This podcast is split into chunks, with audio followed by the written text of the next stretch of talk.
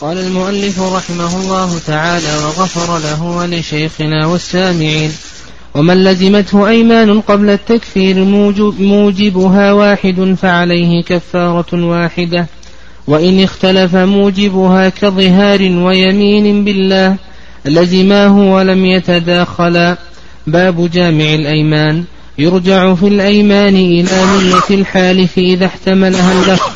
فإن عدمت النية رجع إلى سبب اليمين وما هيجها فإن عدم ذلك رجع إلى التعيين فإذا حلف لا لبست هذا القميص فجعله سراويل أو رداء أو عمامة ولبسه أو لا كلمت هذا الصبي فصار شيخا أو, زو أو زوجة فلان هذه أو صديقه فلانا.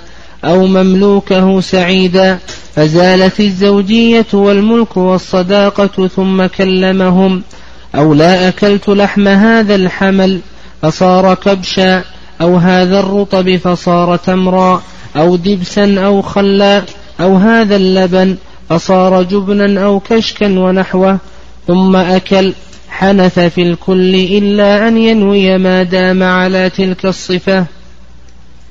بسم الله الرحمن الرحيم. الحمد لله رب العالمين. والصلاة والسلام على نبينا محمد وعلى آله وصحبه أجمعين.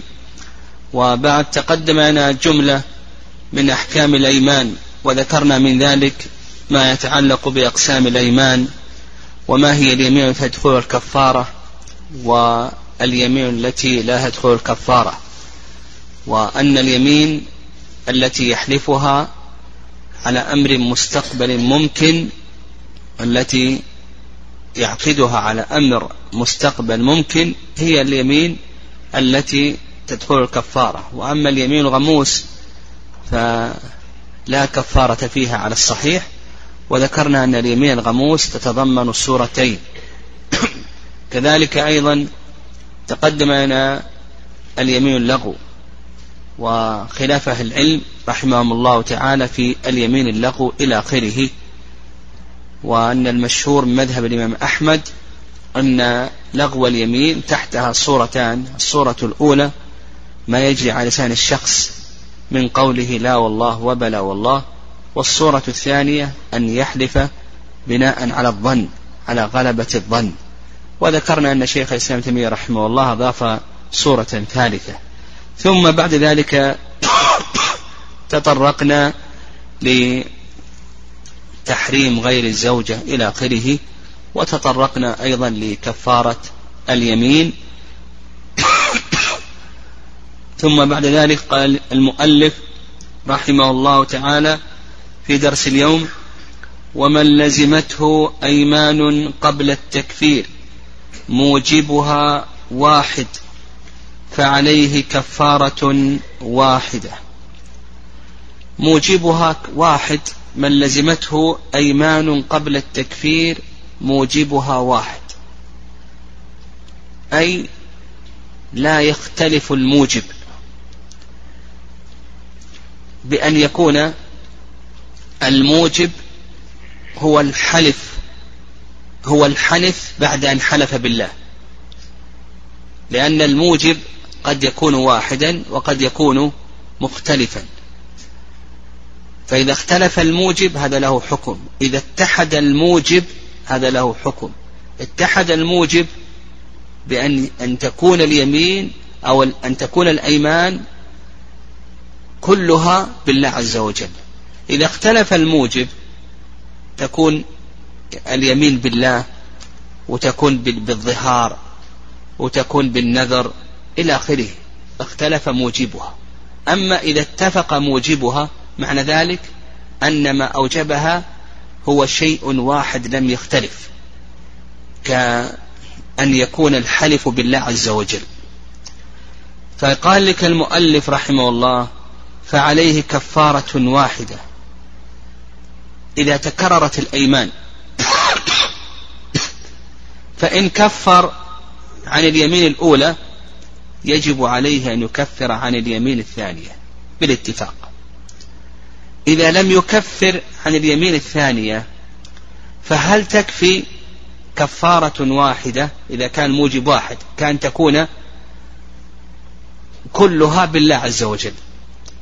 إذا لم يكفر مثلا قال والله لا آكل من هذا الطعام ثم أكل منه. والله لا أشرب من هذا الشراب ثم شرب منه. والله لا ألبس هذا الثوب ثم لبسه. والله لا أكلم زيد ثم كلمه. تجمعت عليه أيمان. ها؟ فهل تجب عليه لكل يمين كفارة أو تجب كفارة واحدة؟ قلنا إن كفر وجبت كفارة أخرى لليمين الثاني. إذا لم يكفر فهل تجب كفارات أو نقول تكفي كفارة واحدة؟ هذه المسألة تنقسم ثلاثة أقسام.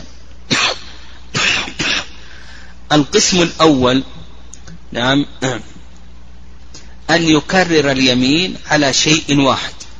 يعني أن تكون اليمين واحدة وأن يكون المحلوف عليه واحدا. فهذا لا يجب إلا كفارة واحدة. عند جماهير العلماء. وقد ورد ذلك عن ابن عمر رضي الله تعالى عنهما بإسناد صحيح. نعم ورد ذلك عن ابن عمر بإسناد صحيح. تكون يكرر اليمين على شيء واحد. يكون المحلوف عليه شيئا واحدا. مثلا قال والله لا أشرب هذا الشراب والله لا أشربه والله لا أشربه. هنا المحلوف عليه ماذا؟ واحد وإن تكررت اليمين. هنا جماهير العلماء تجب عليه كفارة واحدة لأن المحلوف عليه واحد. خلافا للحنفية. فالحنفية يرون أن لكل يمين كفارة. طيب القسم الثاني القسم الثاني عكس هذا القسم أن يكون اليمين واحدا والمحلوف عليه متكررا. والصورة ذلك يقول والله لا آكل هذا الطعام ولا أشرب هذا الشراب ولا ألبس هذا الثوب ولا, ولا أركب هذه السيارة. فاليمين واحدة والمحلوف عليه متعدد. أيضا هنا نقول تجب كفارة واحدة. نعم تجب كفارة واحدة وقد ذكر ابن قدامة رحمه الله أنه لا يعلم في ذلك خلافا. الصورة القسم الثالث أن تكون اليمين مختلفة آه، متكررة أن تكون اليمين متكررة والمحلوف عليه متعددا مختلفا. مثال ذلك أن يقول والله لا أشرب هذا الماء والله لا آكل هذا الطعام والله لا ألبس هذا الثوب والله لا أركب, لا أركب هذه السيارة. اليوم حلف على الطعام وغدا حلف على الشراب وبعد غد حلف على الركوب إلى آخره. فالمذهب ماذا؟ كفارة واحدة. وعلى هذا المذهب في كل هذه الأقسام يجب عليه ماذا؟ كفارة واحدة. وعلى هذا المذهب الذي عنده أيمان كثيرة يكفيه كلها بالله عز وجل يكفيه ماذا؟ إذا حنث فيها يكفيه كفارة واحدة. هذا المشهور من مذهب الإمام أحمد. والرأي الثاني وهو رأي جماهير العلماء أنه تجب عليه كفارات. لأن اليمين متعددة والمحلوف عليه مختلف. اليمين متعددة والمحلوف عليه مختلف. فنقول بأنه تجب عليه كفارات. وهذا القول هو الصواب ويدل له قول الله عز وجل لا يؤاخذكم الله باللغو في أيمانكم ولكن يؤاخذكم بما عقدتم الأيمان. وهنا في كل مرة عقد اليمين فتجب عليه تجب عليه كفارة. قال رحمه الله وإن اختلف موجبها كظهار ويمين بالله لزماه أي الكفارتان ولم يتداخلا. إذا اختلف الموجب. نعم اختلف الموجب. حلف بالله عز وجل وكذلك أيضا عليه كفارة ظهار وأيضا عليه كفارة نذر إلى آخره. فلكل لكل كفارة مستقلة ولا داخل. نعم لكل كفارة مستقلة ولا تتداخل. فكفارة الظهار وكفارة اليمين يجب أن يخرج كفارة الظهار ويجب أن يخرج كفارة اليمين وأيضا يجب عليه أن يخرج كفارة النذر ولا هدف. قال رحمه الله باب جامع الأيمان. أي جامع مسائل الأيمان. يعني جامع مسائل الأيمان. قال يرجع في الأيمان إلى نية الحالف إذا احتملها اللفظ. فإن عدمت النية رجع إلى سبب اليمين وما هيجها. نعم. آه، يقول المؤلف رحمه الله يرجع في اليمين نية الحالف ويدل لذلك قول الله عز وجل ولكن يؤاخذكم بما عقدتم. والعقد إنما يكون بالقلب. فدل ذلك على اعتبار النية. وأيضا حديث عمر إنما الأعمال بالنيات وإنما لكل امرئ ما نوى. نعم إنما الأعمال بالنيات وإنما لكل امرئ ما نوى. فنرجع إلى النية. يعني إلى أي شيء يرجع في الأيمان؟ هذا له مراتب. المرتبة الأولى النية. نرجع إلى النية. لكن اشترط المؤلف رحمه الله ماذا؟ أن يحتملها اللفظ. فمثلا لو قال والله لأنامن على الفراش. ها؟ ثم نام على الأرض. نعم نام على الأرض. قلنا حنث قال لا أنا قصدي بالفراش الأرض. صح أو, أو, أو ليس صحيحا؟ صحيح. لأن الأرض فراش. الأرض فراش. قال والله لأنامن تحت السقف. ثم خرج إلى الفضاء ونام تحت السماء. قال أنا قصدي بالسقف ها؟ السماء. صح ذلك ولم يصح؟ صح. ما دام أنه النية يحتملها اللفظ صح نرجع إلى ذلك. ولا يحنث. طيب قال والله لآكلن خبزة فأكل تفاحة. قلنا حلف قال لا أنا قصدي بالخبز التفاحة. ها؟ يحتمل اللفظ ولا ما يحتمل؟ ما يحتمل. هنا ما يحتمل اللفظ. لكن في الصورة الأولى يحتمل اللفظ. فهنا نقول تحنث. نعم. وقال والله لآكلن هذه الساعة خبزة. جاء وكل تفاحة ومضت الساعة. كان قصدي بالخبزة التفاحة. ما يصلح. ها نقول هنا لا يحتملها اللفظ. فيحنث. نعم يحنث. ولهذا قال لك المؤلف ماذا؟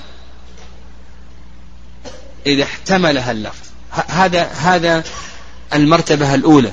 المرتبة الثانية قال لك فإن عدمت رجع إلى سبب اليمين وما هيجها. وهذه يسميها المالكية يسمونها المالكية ببساط اليمين. يسمونها بساط اليمين. نرجع إلى سبب اليمين لأن السبب اليمين هذا يدل على النية. نعم يدل على النية. وهذه أيضا مسألة مهمة.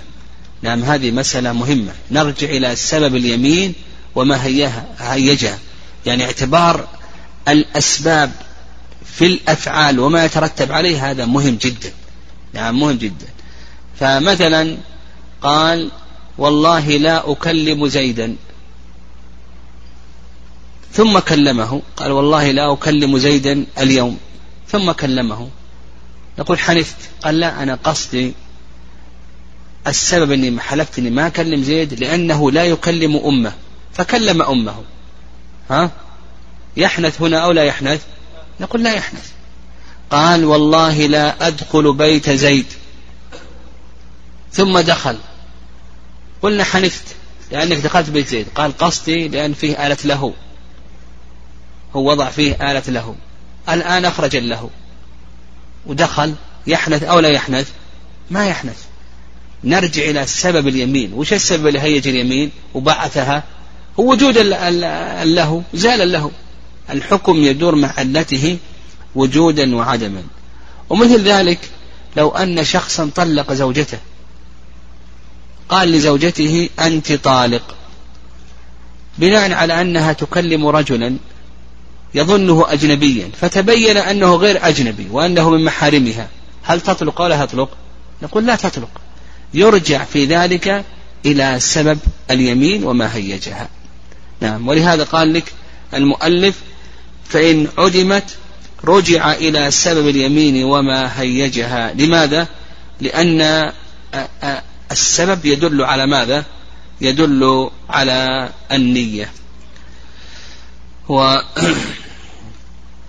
طيب ومن أمثلة ذلك لو قال والله لأعطين زيدا سيارته غدا ثم ذهب وأعطاه إياها اليوم. يحنث أو لا يحنث؟ ها؟ هو قال والله لأعطيها السيارة غدا. هو أخذ سيارة زيد قال والله أني لا رد عليه غدا. ها؟ ثم بعد ذلك تيسر له ردها اليوم. يحنث أو لا يحنث؟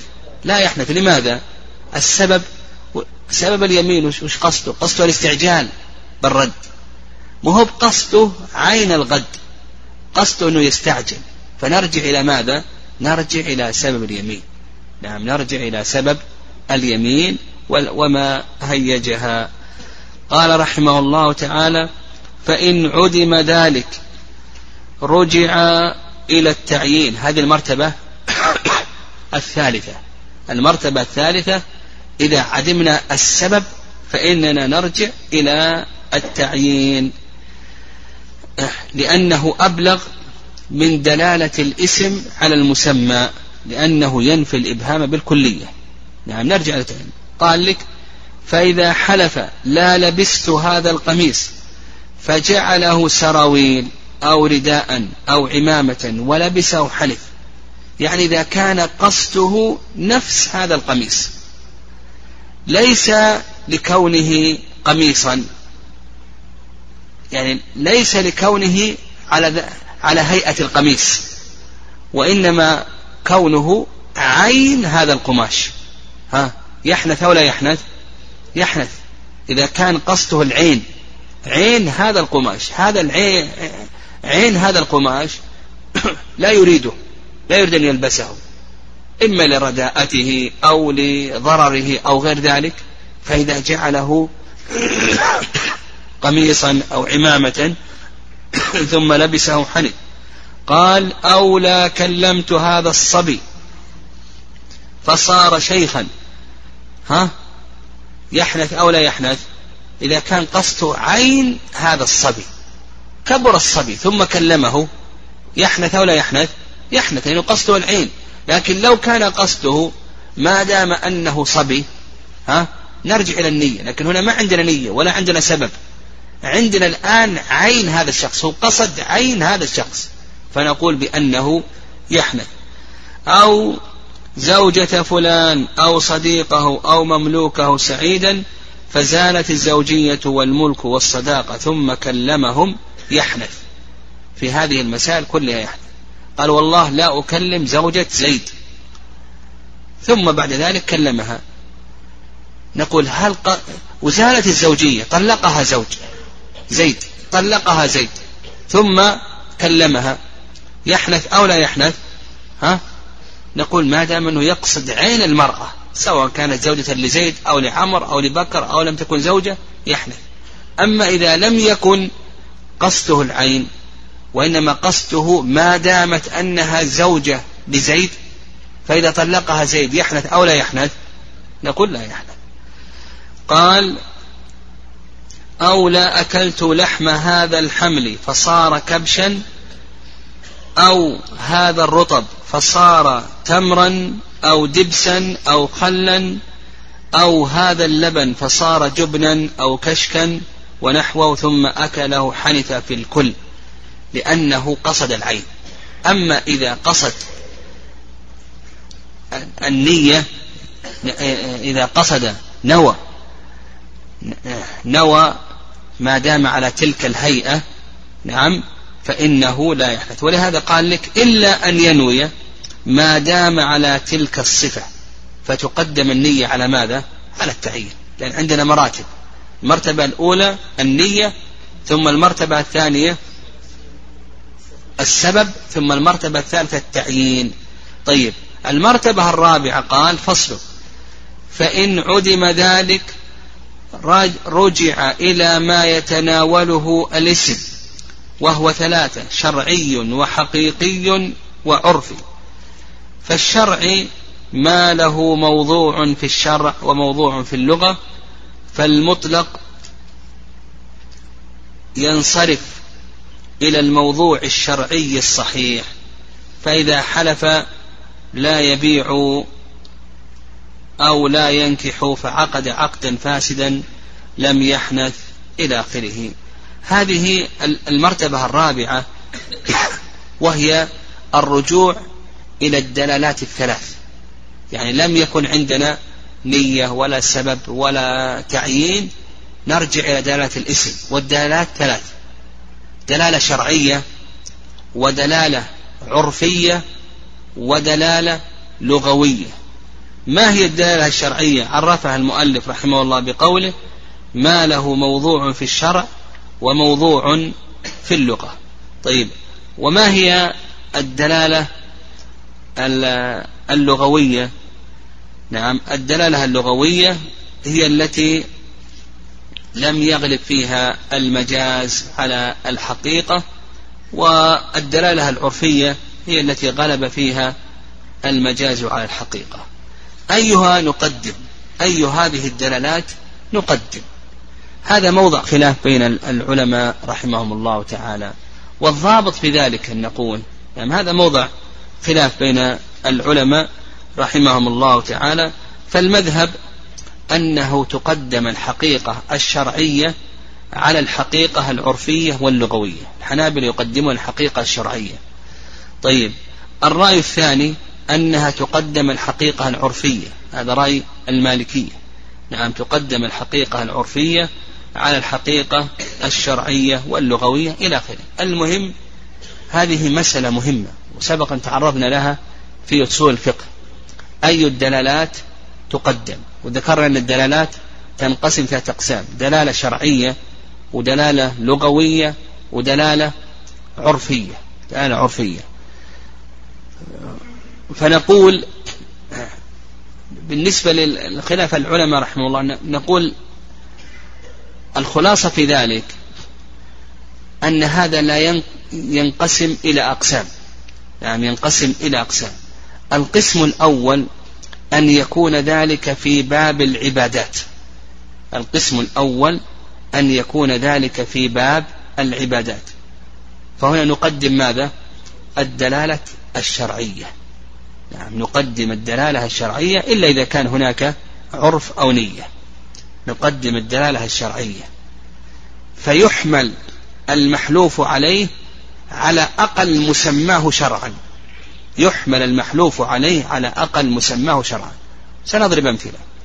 القسم الثاني أن يكون المحلوف عليه في باب العقود. أن يكون المحلوف عليه في باب العقود. ها؟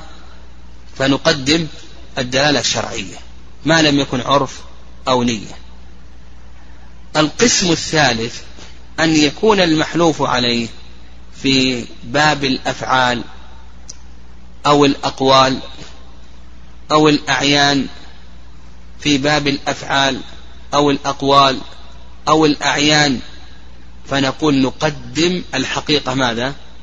اللغوية ما لم يكن عرف نقدم الحقيقة اللغوية ما لم يكن عرف. هذا الكلام يختصر لك كثير مما يذكره الفقهاء. الفقهاء يطيلون.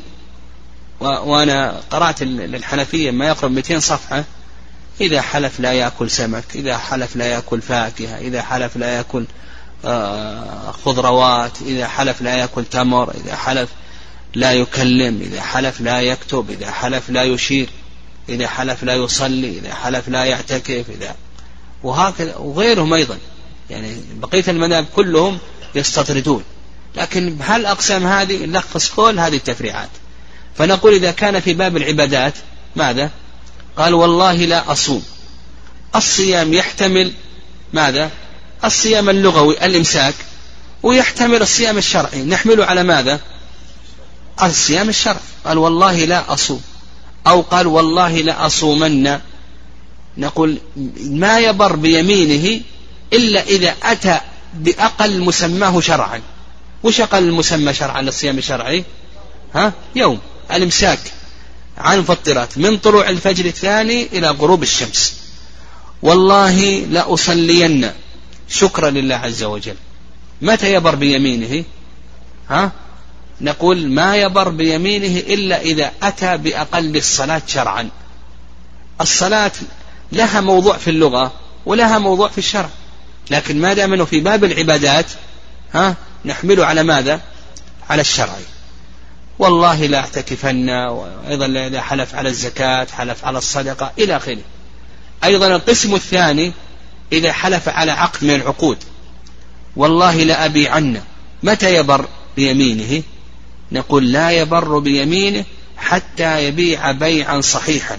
اكتمل اكتملت فيه شروط الصحة وأركان البيع إلى آخره. نعم لا بد أن يبيع بيعا صحيحا. فإذا كان في باب العقود نقدم ماذا؟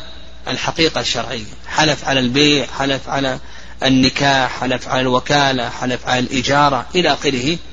ما يبر إلا إذا أتى بأقل مسماه شرعا صحيحا. نعم ما طيب القسم الثالث إذا حلف على عين من الأعيان على ثوب من الثياب على فاكهة على خضروات على إلى آخره ها ماذا نقدم؟ الحقيقة اللغوية. فإذا قال والله لا أكلم زيدا متى يحنث؟ نقول إذا كلمه لغة.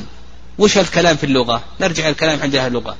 نرجع إلى الكتابة عند أهل اللغة. نرجع إلى آه الفاكهة. والله لآكلن فاكهة. وش ما هي متى يبر بيمينه؟ نقول نرجع إلى تفسير الفاكهة عند أهل اللغة. وعلى هذا فقس. والله لألبسن ثوبا إلى آخره. متى يبر بيمينه؟ نقول يبر بيمينه إذا لبس الثوب عند أهل اللغة وعلى هذا فقس نعم هذا يلخص. وما سيذكره المؤلف رحمه الله هذا كله تفريع على ما ذكرنا. وأيضا هناك بعض المسائل التي سيطرقها. نعم قال ينصرف إلى الموضوع الشرعي الصحيح فإذا حلف لا يبيع أو لا ينكح فعقد عقدا فاسدا لم يحلف. كما تقدم لنا أنه في باب العقود يحمل على ماذا؟ ها؟ على العقود الشرعية الحقيقة الشرعية. وإن قيد يمينه بما يمنع الصحة كأن حلف لا يبيع الخمر أو الخنزير حنث بصورة العقد. نعم حنث بصورة العقد.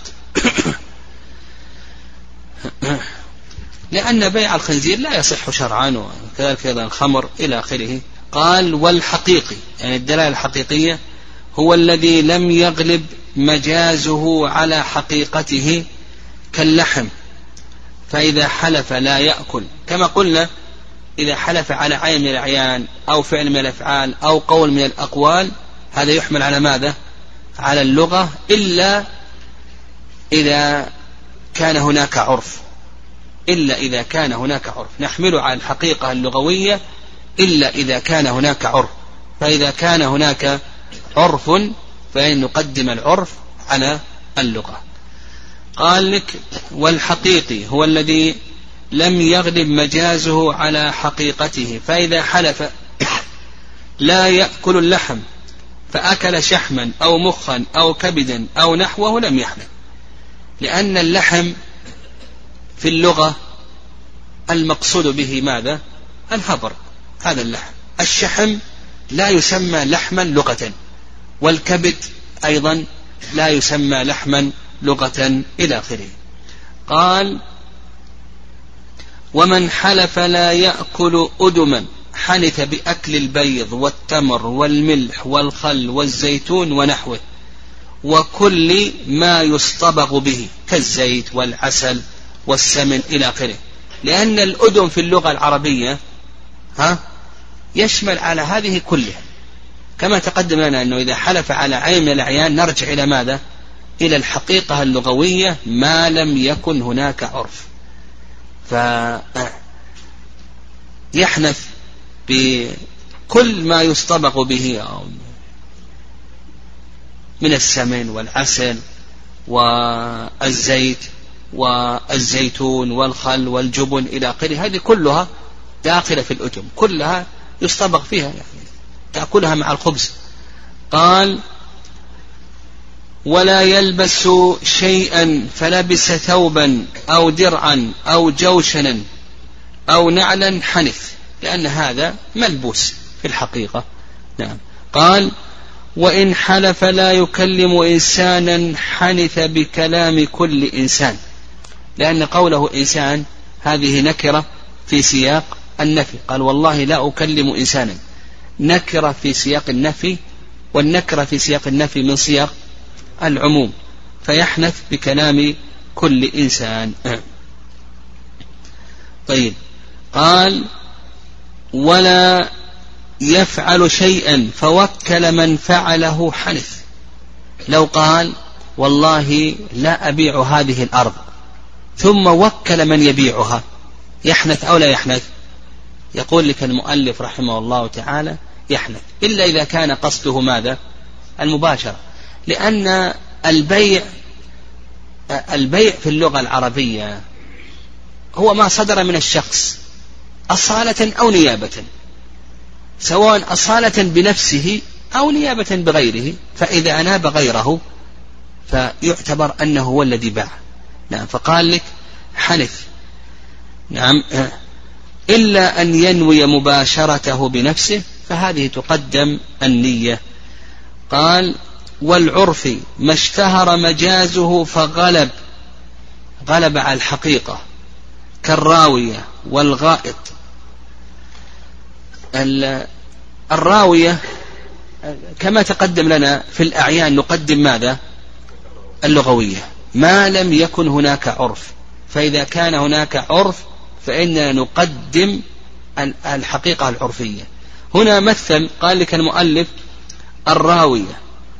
الراوية لو قال والله لا لأبيعن راوية. الراوية في اللغة العربية هي الجمل. نعم الجمل الذي يستقى عليه. هذه الراوية. الراوية في اللغة العربية. وفي العرف الراوية اسم للمزاجة الذي يكون فيه الماء القربة القربة الذي يكون فيه الماء. طيب قال والله لا أبيعن راوية. فذهب وباع جملا. يحنث أو لا يحنث؟ لا يحنث. لماذا؟ وإن كانت الراوية في اللغة العربية للجمل إلا أن العرف الآن ماذا؟ غلب. أصبح اسم الراوي لأي شيء؟ للمزادة وليس للجمل. لو قال والله لا أشترين جملا. راوية فاشترى جملا نقول يحنث ما يبر بيمينه حتى يشتوي يشتري المزادة. نعم. قال والغائط. نعم. الغائط في اللغة ماذا؟ اسم للمطمئن من الأرض. وفي العرف نعم الخارج المستقذر هنا غلب العرف على الحقيقة اللغوية فتقدم الحقيقة اللغوية. قال ونحوهما فتتعلق اليمين بالعرف دون الحقيقة لأن الحقيقة صارت كالمهجورة. الحقيقة اللغوية صارت كالمهجورة فيتعلق تتعلق اليمين بالعرف. فرع المؤلف قال فإذا حلف على وطء زوجته أو وطء دار تعلقت يمينه بجماعها وبدخول الدار. لو قال والله لا أطأن امرأتي. ها؟ الوطء في اللغة العربية ما هو؟ الوطء بالقدم. يعني الوطء بالقدم. لكن في العرف الوطء ماذا؟ وطء الزوجة هو الجماع. فنقول ما تبر بيمينك حتى يحصل منك الجماع. أما لو وطئها برجله فإنه لا يبر بيمينه. أيضا قال والله لا أطأن هذه الدار. نقول ما يكفي أن يطأها برجله بل لا بد أن يدخلها. لأن نعم اليمين الآن تتعلق بالدخول. قال وإن حلف لا يأكل شيئا فأكله مستهلكا. في غيره كمن حلف لا يأكل سمنا فأكل خبيصا. فيه سمن لا يظهر فيه طعمه هنا لا يحنث نعم وهذه قاعدة تعرض لها ابن رجب رحمه الله تعالى في القواعد. والقاعدة هذه أن العين المنغمرة في غيرها لا حكم لها. العين المنغمرة في في غيرها لا حكم لها حيث لم يبقى لها طعم ولا رائحة إلى آخره هذه لا حكم لها. مثلا عندنا ماء وقعت فيه نقطة بول. ها؟ إن استهلكت هذه النقطة في هذا الماء. وش حكم هذا الماء؟ طاهر. نقول بأنه طهور هذا الماء. هذا الماء طهور. عندنا ماء وقعت فيه نقطة حليب. واستهلك هذا الحليب. هل ثم جاء شخص وشربه جاء طفل وشربه. هل ينشر الحرمة ولا ينشر الحرمة؟ نقول لا ينشر الحرمة. لماذا؟ لأن هذه العين الآن لما انغمرت في غيرها واستهلكت أصبح لا حكم لها. مثل أيضا لو قال والله لا آكل سمنا فأكل هذا السمن مخلوط بعجين ونحو ذلك ولا يظهر طعم السمن. يحنث أو لا يحنث؟ نقول لا يحنث. لو قال والله لا آكل هذه البيضة فأكل هذه البيضة وقد خلطت بطعام آخر لكنه لم يبقى أثر لهذه البيضة. يحنث أو لا يحنث؟ نقول بأنه لا حنث عليه. أو لا يأكل بيضا فأكل ناطفا لم يحنث وإن ظهر طعم شيء من المحلوف عليه حنث. نعم. لأن الطعم يدل على بقاء العين. نعم. الطعم هذا يدل على بقاء العين. فإذا حلف لا يأكل سمنا ثم أكل طعاما خلط فيه هذا السمن وظهر طعم السمن فنقول بأنه يحنث لأن الطعم يدل على بقاء العين. قال رحمه الله فصل وإن حلف لا يفعل شيئا ككلام زيد ودخول دار ونحوه ففعله مكرها لا لم يحنث. نعم هذا كما تقدم لنا تقدم لنا القاعدة أن سائر المنهيات يشترط فيها ماذا؟ ثلاث شروط. الشرط الأول الاختيار والشرط الثاني العلم والشرط الثالث الذكر. وعلى هذا الحنث هذا من المنهيات. فإذا فعله مكرها أو ناسيا قال والله لا أكلم زيدا. فنسي وكلم زيد. نقول ما يحنث والله لا ألبس هذا الثوب. ونسي ولبس هذا الثوب.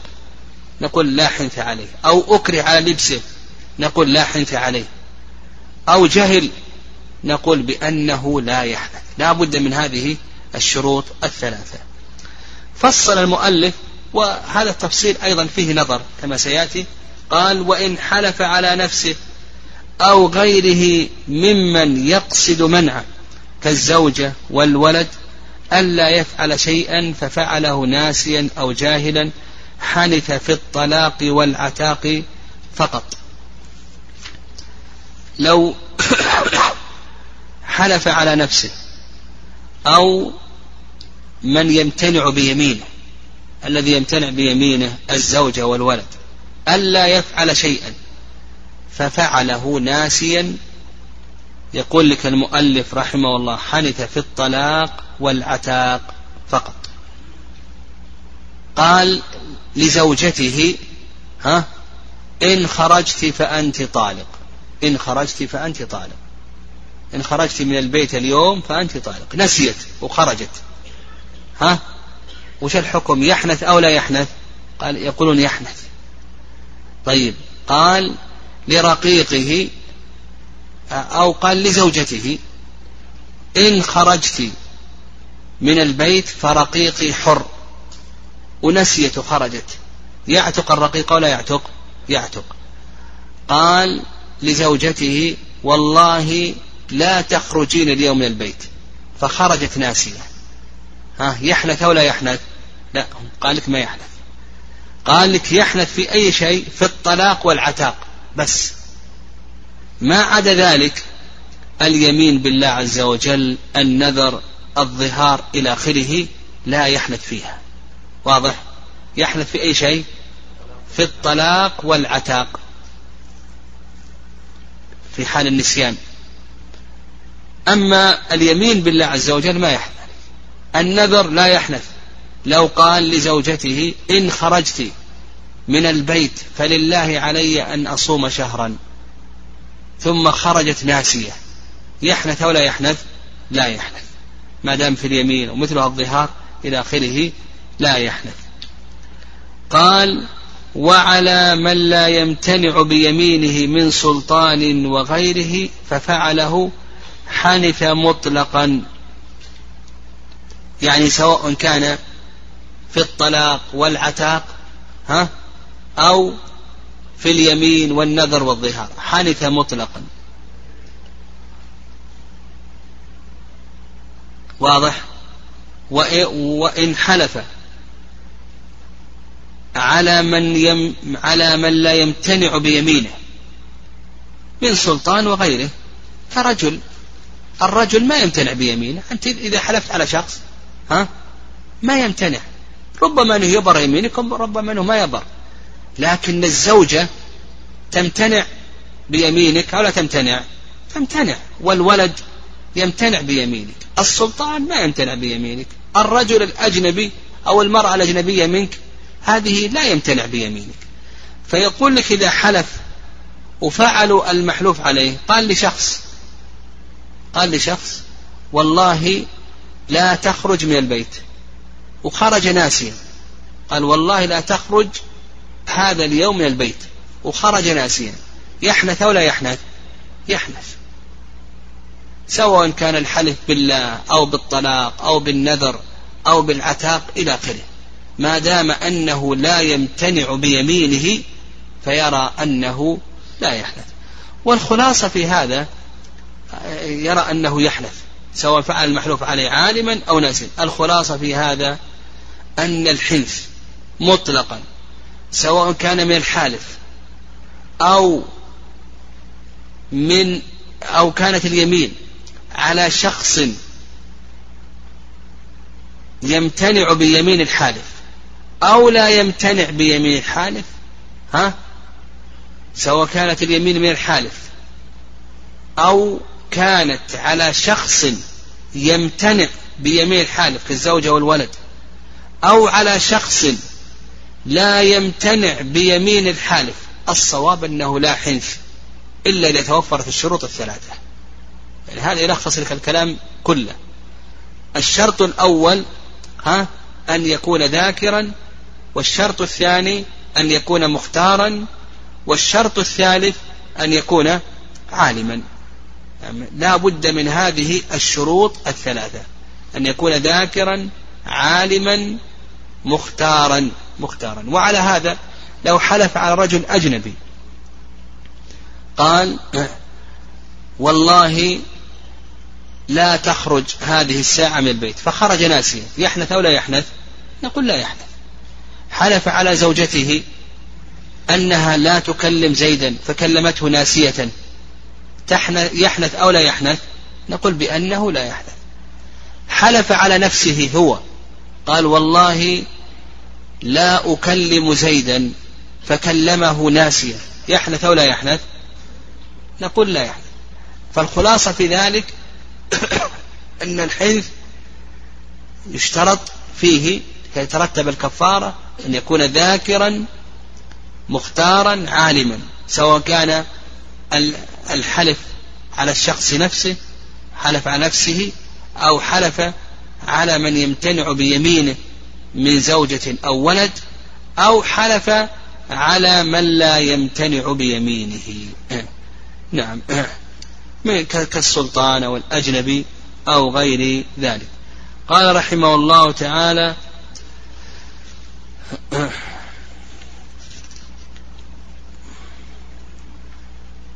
نعم. قال رحمه الله تعالى وإن فعل هو أو غيره ممن قصد منعه بعض ما حلف على كله لم يحنث. ما لم تكن له نية. يعني ما لم تكن له نية.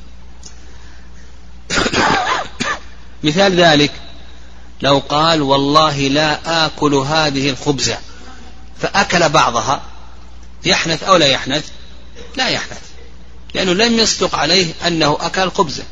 وإنما أكل بعض الخبزة إلا إذا كان هناك نية أنه لا يأكل شيئا من هذه الخبزة أو مثلا قال لولده والله لا تأكل هذه الخبزة فأكل الولد بعضها.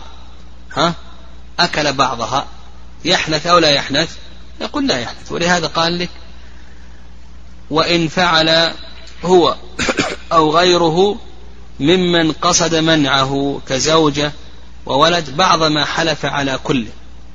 كما لو حلف لا يأكل هذا الرغيف فأكل بعضه نقول بأنه يحنث ما لم تكن هناك نية. لو قال والله لا آكل هذه الخبزة ونيته ولو شيئا منها نقول بأنه يحنث. أو قرينة كما لو حلف لا يشرب ماء هذا النهر فشرب فإنه يحنث لأنه لا يمكن أن يشرب كل النذر آه، النهر.